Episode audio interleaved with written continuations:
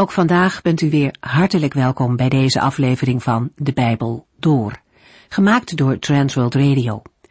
Voor meer informatie kijkt u dan op onze website transworldradio.nl. In deze serie gaat u in vijf jaar tijd met ons de Bijbel door, van Genesis 1 tot en met het laatste vers in Openbaring 22. Vandaag gaan we verder met het tweede hoofdstuk van 1 Thessalonicense. Paulus blikt daarin terug op de begintijd van de gemeente en zijn werk onder hen. Hij herinnert zich dat hij en zijn medewerkers uit Filippi kwamen, waar ze zwaar te lijden hadden gehad. Ze hadden verschrikkelijke dingen meegemaakt en moesten voor hun leven vluchten, en zodoende kwamen ze in Thessalonica. Ondanks alles waren ze de moed echter niet verloren. Paulus en zijn helpers spanden zich weer in om het evangelie te brengen. Ze dachten niet dat het nu wel eens de beurt van een ander was, maar spraken met nieuwe moed de mensen in Thessalonica aan. Paulus geeft aan dat de Heere God zelf hen die moed gaf. De hulp van God betekende niet dat alles van een leien dakje ging. Paulus moest zich tot het uiterste inspannen. Er was een geestelijke strijd gaande, een gebedstrijd om de mensen te bereiken. En ook hier was er weer veel tegenstand van buitenaf. Maar Paulus laat zich daardoor niet ontmoedigen. Hij gaat door in de wetenschap dat Gods kracht juist in zijn zwakheid zichtbaar wordt. Vervolgens vertelt Paulus over de inhoud van de verkondiging in Thessalonica. En daarnaast brengt hij onder woorden hoe hij de ontmoeting en het contact met de Thessalonicense heeft ervaren en ziet. Hij gebruikt daarvoor verschillende bewoordingen. Hij was vriendelijk als een moeder, sprak met hen als een vader en noemt zich hun broeder. Deze vergelijkingen laten zien hoe sterk zijn band met de jonge gemeente was.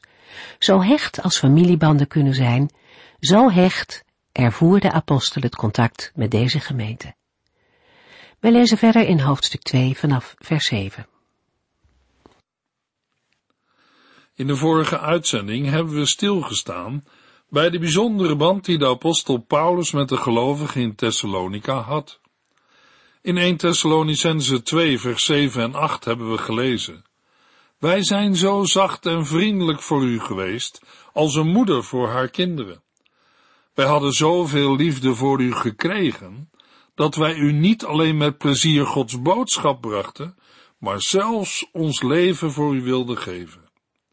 Toen apostel Paulus aan de Thessalonicense het evangelie verkondigde, gebruikte hij geen vleierijen. Hij was niet uit op hun geld, niet op eigen eer en wilde hen op geen enkele manier tot last zijn. Alles wat hij en Silvanus deden, was gericht op de verkondiging van het evangelie en het doorgeven van Gods reddingsplan aan de Thessalonicense. In een gezindheid die een moeder heeft voor haar kinderen, bewogen en vriendelijk, traden zij in het midden van de Thessalonicense op. Vriendelijkheid wordt in onze tijd lang niet door iedereen gewaardeerd. Een zakelijk en krachtig optreden oogst in onze maatschappij vaak meer bewondering. Hoewel niemand het leuk vindt om getiraniseerd of gemanipuleerd te worden. Vriendelijkheid is liefde in actie.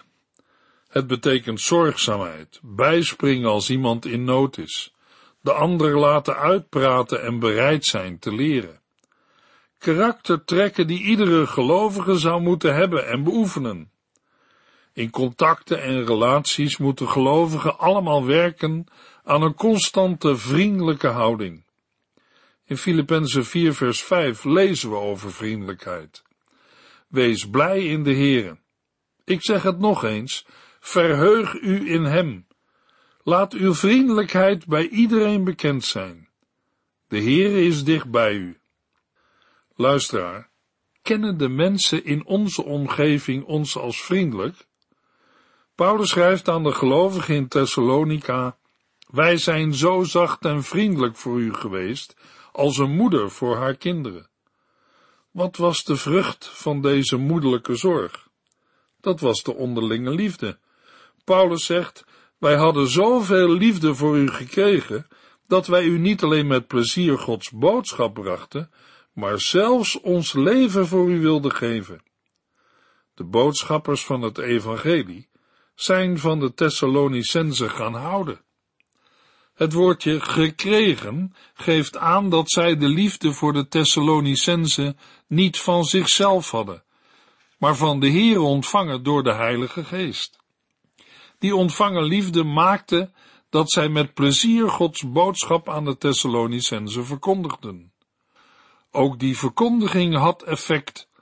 De gelovigen hadden hun leven dankzij de Heere veranderd, niet dankzij Paulus of een van zijn medewerkers. Zij geloofden de boodschap van de apostelen als een boodschap van God en niet als een boodschap van mensen. Met plezier brachten de apostelen de boodschap van God aan de Thessalonicense. Dat deden zij wel zo, dat hun zelfverloochenende liefde hen zo ver bracht, dat zij zelfs bereid waren hun leven voor de gelovigen te geven.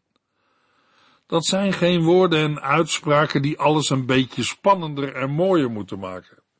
Nee, het leven van de apostelen werd wel degelijk bedreigd. In Handelingen 17 vers 10 hebben we gelezen dat de christenen van Thessalonica, na de volksoploop en de botsing met het stadsbestuur, Paulus en Silvanus de stad uitbrachten en zeiden dat ze naar Berea moesten gaan. U zult begrijpen dat zoiets niet werd gedaan, omdat het zo rustig en veilig was voor de predikers van het evangelie in de stad Thessalonica. De Joodse leiders waren naar het huis van Jason gegaan om Paulus en Silvanus op te halen, om hen over te leveren aan de opgezweepte menigte. Maar zij konden Paulus en Silvanus niet vinden. Toen werden Jason en enkele andere christenen voor het stadsbestuur gesleurd. De dienaren van Christus waren zelfs bereid hun leven te geven voor hun broeders en zusters. Daarin horen wij ook de woorden van de Heer Jezus uit Johannes 10, vers 15, waar hij zegt, Ik geef mijn leven voor mijn schapen. Ik heb nog meer schapen die niet bij deze stal horen. Ik moet zorgen dat die er ook bij komen. Zij zullen mijn stem horen en dan zal het één kudde zijn met één herder. En in Johannes 15, vers 13 en 14 zegt de heiland, wie zijn leven voor zijn vrienden over heeft, heeft de grootste liefde. Jullie zijn mijn vrienden als jullie doen wat ik zeg. Paulus schrijft, in navolging van Christus, wij hadden zoveel liefde voor u gekregen, dat wij u niet alleen met plezier Gods boodschap brachten, maar zelfs ons leven voor u wilden geven. 1 Thessalonicense 2 vers 9 U herinnert zich wel, vrienden, hoe wij ons voor u hebben ingespannen. Dag en nacht zijn we in de weer geweest. Terwijl wij u het goede nieuws van God brachten, zijn wij niemand tot last geweest. Wij hebben ons eigen brood verdiend. Paulus heeft in de vorige verse concreet gemaakt wat het voor hem en zijn medewerkers betekende als een moeder voor de gemeente te zijn. In liefde gaven zij zichzelf volledig. Ze gaven niet alleen het getuigenis van het evangelie, maar ook zichzelf. In vers 9 gaat Paulus in op het niemand tot last zijn. Paulus' optreden was erop gericht niemand tot last te zijn, dat wil zeggen financieel. Precies hetzelfde lezen we in 2 Thessalonicense 3 vers 8 en 9. Wij hebben van niemand geprofiteerd. Dag en nacht hebben wij hard gewerkt om niemand tot last te zijn. Wij hadden dat overigens best van u mogen vragen, maar hebben het niet gedaan om u tot een voorbeeld te zijn. Leef daar dan ook naar. Over de rechten van de apostelen lezen we meer in 1 Corinthians 9 vers 6 tot en met 15, waar Paulus schrijft, zijn Barnabas en ik dan de enige apostelen die zelf ons brood moeten verdienen? Hebt u wel eens gehoord van een soldaat die zijn eigen soldij moet betalen? Of van een wijnbouwer die zijn eigen druiven niet mag eten? Of van een herder die de melk van zijn eigen vee niet mag drinken? Dit zijn maar een paar voorbeelden uit het dagelijkse leven. Maar de wet van Mozes zegt hetzelfde. Daarin staat, U mag een os geen muilband omdoen, terwijl hij uw koren dorst. Het dier moet zo nu en dan een hap kunnen nemen. Zal God dan alleen ossen op het oog hebben, of ook ons? Natuurlijk is dat voor ons geschreven, want zowel wie ploegt als wie de oogst binnenhaalt, moet op een deel van de oogst kunnen rekenen. Zo moeten ook de apostelen hun werk kunnen doen in de hoop dat er voor hen gezorgd zal worden. Wij hebben geestelijk zaad in u gezaaid. Is het dan te veel gevraagd dat wij eten en drinken oogsten? Als andere apostelen door de gelovigen verzorgd worden, hebben wij daar toch ook recht op? Maar wij hebben van dat recht geen gebruik gemaakt.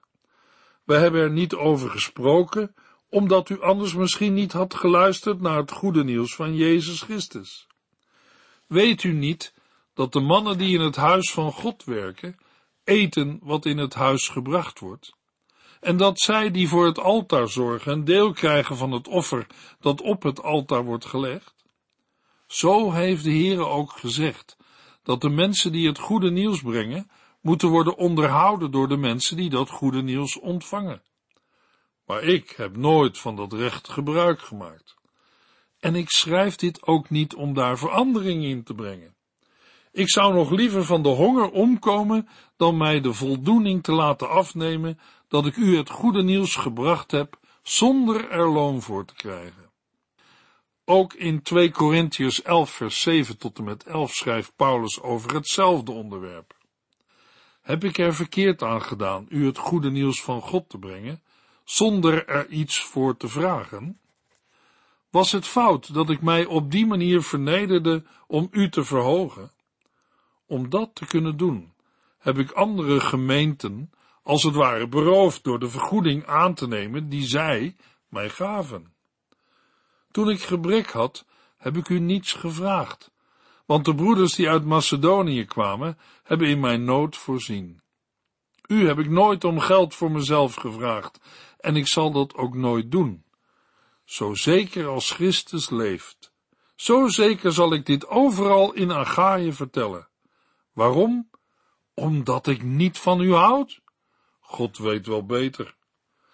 Dat de apostel deze dingen moet schrijven, geeft aan dat het in een aantal christengemeenten een gevoelig punt was, maar niet in iedere gemeente. Uit Filippenzen 4 weten wij dat de apostel wel geld heeft aangenomen van de christengemeente uit Filippi. We lezen in Filippenzen 4 vers 15 en 16 Beste Filippenzen, u weet immers nog goed dat in het begin van mijn werk voor de verbreiding van het goede nieuws u de enige gemeente was die mij geregeld een gift stuurde, nadat ik uit uw streek, Macedonië, vertrokken was. Zelfs toen ik in Thessalonica was, heb u mij nog twee keer iets gestuurd om mij te helpen. Paulus schrijft aan de Thessalonicense, Dag en nacht zijn we in de weer geweest. Terwijl wij u het goede nieuws van God brachten, zijn wij niemand tot last geweest. Wij hebben ons eigen brood verdiend. Hoe en waarmee Paulus zijn eigen brood heeft verdiend, lezen we in Handelingen 18, vers 1 tot en met 3. Paulus verliet Athene en ging naar de stad Korinthe. Daar ontmoette hij Aquila, een Jood uit Pontus, en zijn vrouw Priscilla. Ze waren kort daarvoor uit Italië gekomen. Keizer Claudius had namelijk bevolen dat alle Joden Rome moesten verlaten. Paulus bleef bij hem en werkte met hen samen, omdat zij, net als hij, tentenmakers waren. Elke Joodse wetgeleerde, en dat was Paulus geweest, werd geacht een beroep te hebben om in zijn eigen onderhoud te kunnen voorzien.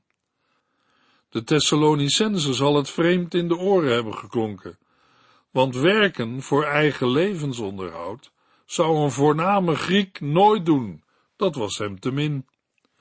Doordat de apostel voor eigen inkomsten zorgde en zijn eigen brood verdiende, plaatst hij zichzelf op het niveau van gewone mensen. Dat Paulus schrijft dat hij dag en nacht in de weer is geweest, kan erop wijzen dat hij meestal s'nachts zijn beroep als tentenmaker uitoefende. In 2 Thessalonicense 3 vers 8 tot en met 12 gebruikt Paulus zichzelf als voorbeeld voor hen die niet willen werken, hen die hun plicht verzaken. Het is waarschijnlijk dat Paulus hen ook hier op indirecte wijze wil vermanen.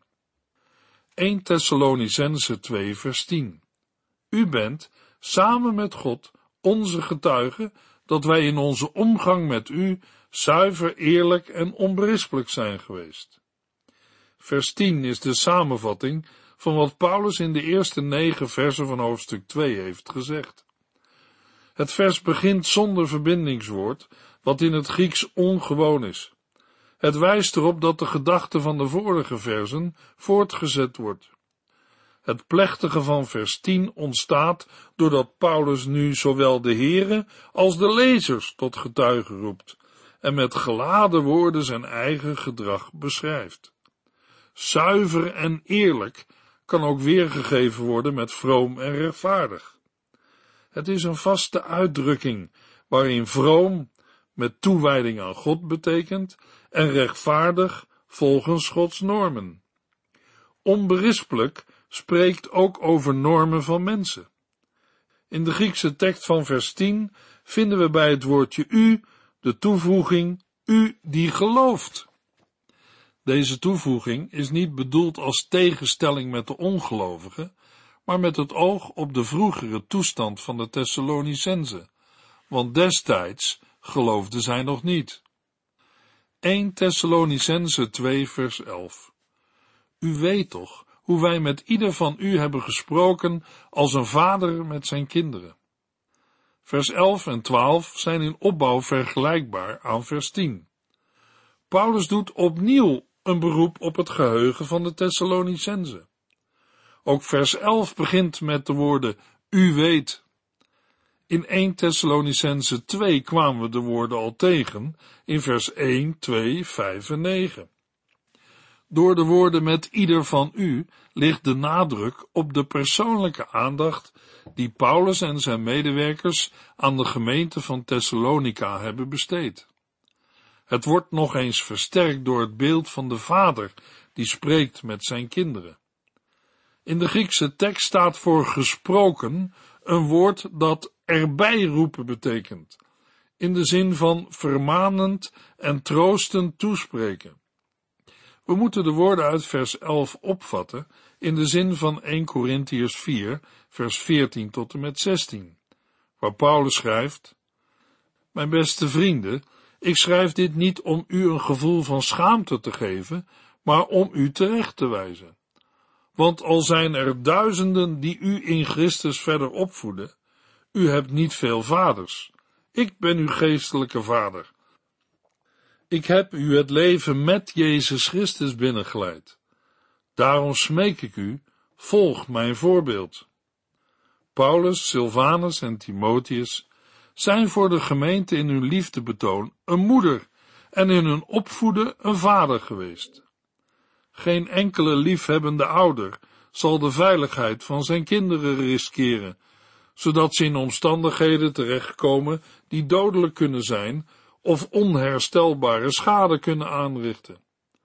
Precies zo moeten christenen vandaag nieuwe gelovigen onder hun vleugels nemen, tot ze volwassen genoeg zijn om zelf stand te houden in hun geloof.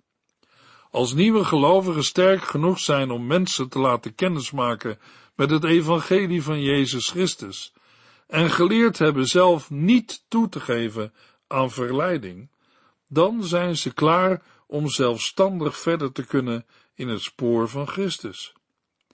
1 Thessalonicense 2 vers 12 Wij hebben u getroost en bemoedigd en er bij u op aangedrongen waardig te leven tot eer van God, tot eer van Hem die u heeft uitgenodigd in zijn koninkrijk om zijn heerlijkheid te delen. Met de woorden van vers 11 en 12 moedigt de apostel Paulus de Thessalonicense aan zo te leven dat God daardoor wordt geëerd. De gelezen woorden mogen ons aanmoedigen onszelf de vraag te stellen: is er in mijn dagelijks leven iets aanwezig waarmee ik de Heer in de weg sta? Wat denken mensen van God als ze naar mijn leven kijken? Indringende vragen. Goed om over na te denken. Toch is er nog een belangrijkere vraag, namelijk, hoe denkt God over mijn leven van elke dag? Ook vandaag moeten we bij elkaar op aandringen, waardig te leven tot eer van God, tot eer van Hem die u heeft uitgenodigd in zijn koninkrijk om zijn heerlijkheid te delen. Enthousiasme voor het komende koninkrijk mag een gelovige niet onverschillig maken voor zijn of haar taak in de wereld en de levenswandel in het heden. Johannes, de leider van een gemeenschap van christenen, schrijft in zijn derde brief aan zijn vriend Gaius, Goede vriend, uw trouw blijkt uit alles wat u voor de broeders doet, zelfs al kent u hen niet. Ze hebben hier in de gemeente over uw liefde verteld. Het is heel goed hen op weg te helpen, op een manier zoals God dat zou willen. Bij Gaius is er in zijn navolging van Christus geen aanzien des persoons. Hij helpt ook mensen die hij niet kent. Daarbij gaat hij niet willekeurig naar eigen inzicht te werk. Nee, hij wil het op een manier doen zoals God het zou willen. Vrucht dragen in Christus betekent blijven in Hem. Want Hij zegt, wie in mij blijft, draagt veel vrucht. Johannes 15 vers 4 en 5 zegt de Heer Jezus, net zoals de rank alleen maar vrucht kan dragen als hij aan de wijnstok zit, kunnen ook jullie alleen maar vruchtbaar leven als jullie in mij blijven. Ik ben de wijnstok en jullie zijn de ranken. Als jullie in mij blijven en ik blijf in jullie, brengen jullie veel vrucht voort, want zonder mij kunnen jullie niets doen. Paulus schrijft aan de Thessalonicense, wij hebben u getroost en bemoedigd, en er bij u op aangedrongen waardig te leven tot eer van God, tot eer van Hem die u heeft uitgenodigd in Zijn koninkrijk, om Zijn heerlijkheid te delen. Het eerste u neemt het met ieder van u uit vers 11 weer op en hoort bij alle drie de werkwoorden troosten, bemoedigen en aandringen. De genoemde werkwoorden worden vaak door elkaar gebruikt in het Nieuwe Testament. Het is waarschijnlijk dat Paulus troosten algemeen bedoelt en de andere twee meer toespitst. Bemoedigen of aanmoedigen slaat dan op volgzame gemeenteleden en aandringen of betuigen op leden die op gehoorzaamheid moeten worden gewezen. De woorden uitgenodigd om in zijn koninkrijk zijn heerlijkheid te delen, geeft het doel aan van heel het optreden van de apostel Paulus. En tegelijk de inhoud van zijn onderwijs. Aandringen tot een waardig leven tot eer van God is het leven dat gelovigen leiden in moreel opzicht. Het is een leven dat een verplichting inhoudt, die is gebaseerd op het karakter van God. Het is aan de norm voldoen die bij iets of iemand past. In 1 Thessalonicense 2 vers 12 wordt het verbonden met de uitnodiging om in zijn koninkrijk zijn heerlijkheid te delen. Voor uitnodigen staat in de Griekse tekst roepen. Het doel van Gods roepen is dat de gelovigen deel krijgen aan zijn toekomst.